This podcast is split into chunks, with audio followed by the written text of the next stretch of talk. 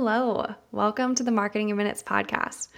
I'm your host, Colby Klusterman, and I'm super excited to be back. We took a little hiatus from the podcast, just doing some stuff internally, and finally back at it. Super excited to be here today with my fellow um, Evenbounder, Zach Bischmann. Zach, thanks so much for jumping on.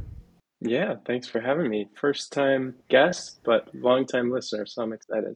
Yeah, I love that. Um, so, Zach, you are a HubSpot account manager at Evenbound. You're somewhat new to the team. I know we've all loved having you and getting to know you. Um, and so, to help the people listening get to know you, I hear you're a big fan of golf. Are you not? I am. Yeah. Yeah. I mean, I'm located in Milwaukee, so only about half of the year I get to take advantage of the, the, the nice weather and, and play some golf. But yeah, like the pictures behind me here, those are all golf courses I've been to in Wisconsin. So yeah, definitely one of my my favorite hobbies. Yeah, that's so cool. Um, yeah, we don't always do video, but we will be doing video. This podcast will be in a blog, and so go check that out. You can uh, see Zach and all his uh, fun golf pictures behind him. Um, while I also like golf and would love to talk about it more, that's not really why we're here today. Um, I'm sure you could give me lots of tips and pointers, but we we do want to talk about HubSpot and specifically, our question today is what's the difference between a sequence and a workflow in HubSpot? So, personally, I know I get these confused, not necessarily like I understand they're different things, but like how are they different? When would I use them? Um, when would I use one over the other? So, I'd love to get your insight. Just to start, can you kind of talk us through like why people typically get confused with these two tools and like what general category of HubSpot they are? Yeah, and you're not alone there. Don't worry. Good. It's it's a common point of confusion, um, and I think the reason being is that both were created to help streamline your processes through kind of email automation, um, but they do have some key differences that I'm I'm sure we'll we'll touch on. Um, so HubSpot sequences are kind of categorized as sales automation tools whereas the HubSpot workflows are more um, on the marketing automation side, if that makes sense. Gotcha. But automation nonetheless. Yes. Okay. Yeah. Let's dive in a little deeper and break that down. So let's look at sequences first. You said that's more of the sales automation tool. Can you describe like a typical sequence, maybe give an example of when or why we would want to use a sequence in HubSpot? Yeah, so to, to break it down kind of to its core, a sequence is a series of emails and tasks um, that are designed to follow up with a prospect or lead. So there's a lot of great features that that sequences have. So for instance, they're they're highly customizable. Um, so you can use those personalization tokens within HubSpot um, within these email templates that that you create. They are relatively simple. Um, so the the emails are basic emails, kind of that that one to one, just basic HTML email.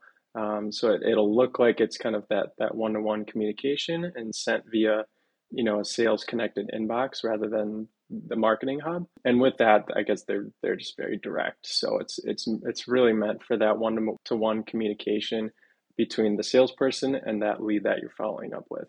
Things that they kind of lack, they're they're not meant for bulk communication.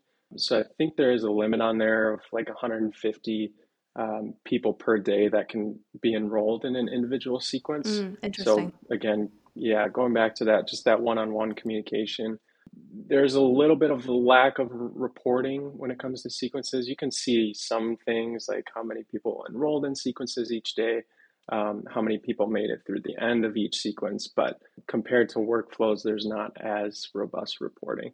And then the last thing I think um, is important to touch on is that they're not automatically triggered. So you have to manually enroll someone in a sequence. So a salesperson has to say, okay, this contact meets my criteria that I would like to enroll this sequence, and they have to do them manually. Mm. Can you do something like, okay, here's a list of the people I want to enroll and upload that to make it a little more efficient?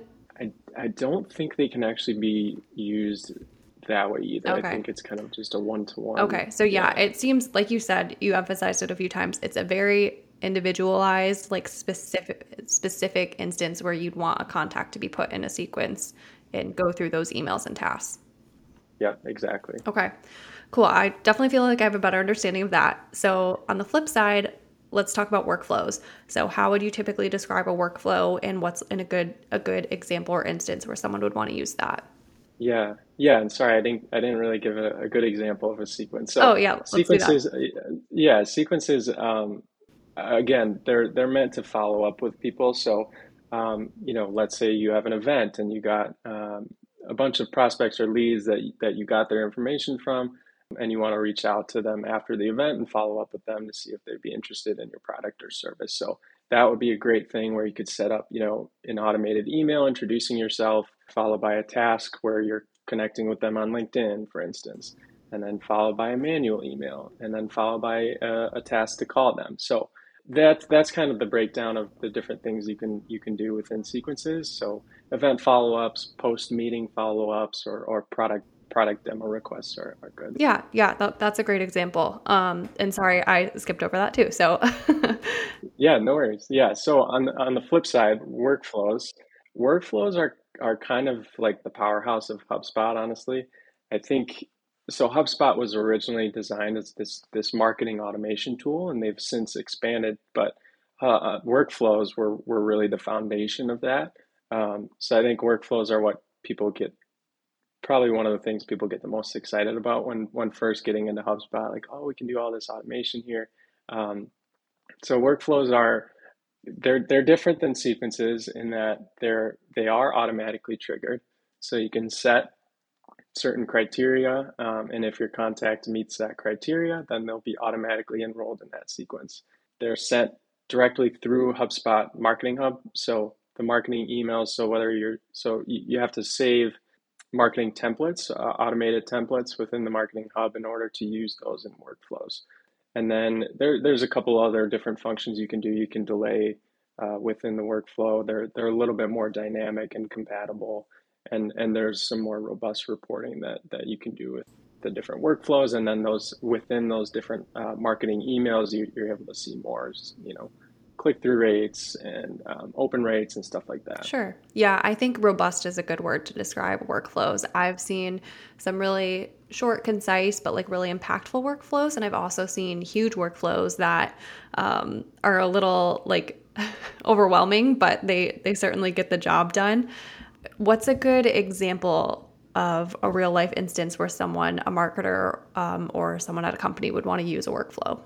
Yeah, I think you touched on it a little bit. Like they, they can get pretty overwhelming, and and that's because I think HubSpot has expanded uh, what you can do in there. So it's not just on the marketing side, uh, but we'll we'll stick with that for now. So you know you could do you could set up like an automated lead nurturing campaign after someone downloads a content offer. That would be a great thing to use a workflow for where you've got these kind of drip email campaigns set up and, and are sending via workflows through there or you know sending automated welcome email for your new customers so different things like that on the marketing side but but again like i said it can be expanded to internal processes if you want to set up workflow to, to just automatically change a property within hubspot you can do that. So it, it goes much beyond just the marketing side and i think that's where some of those internal things you can see those work workflows really balloon into these really intense things. Yeah that's good to know because i typically do just think of workflows as like a marketing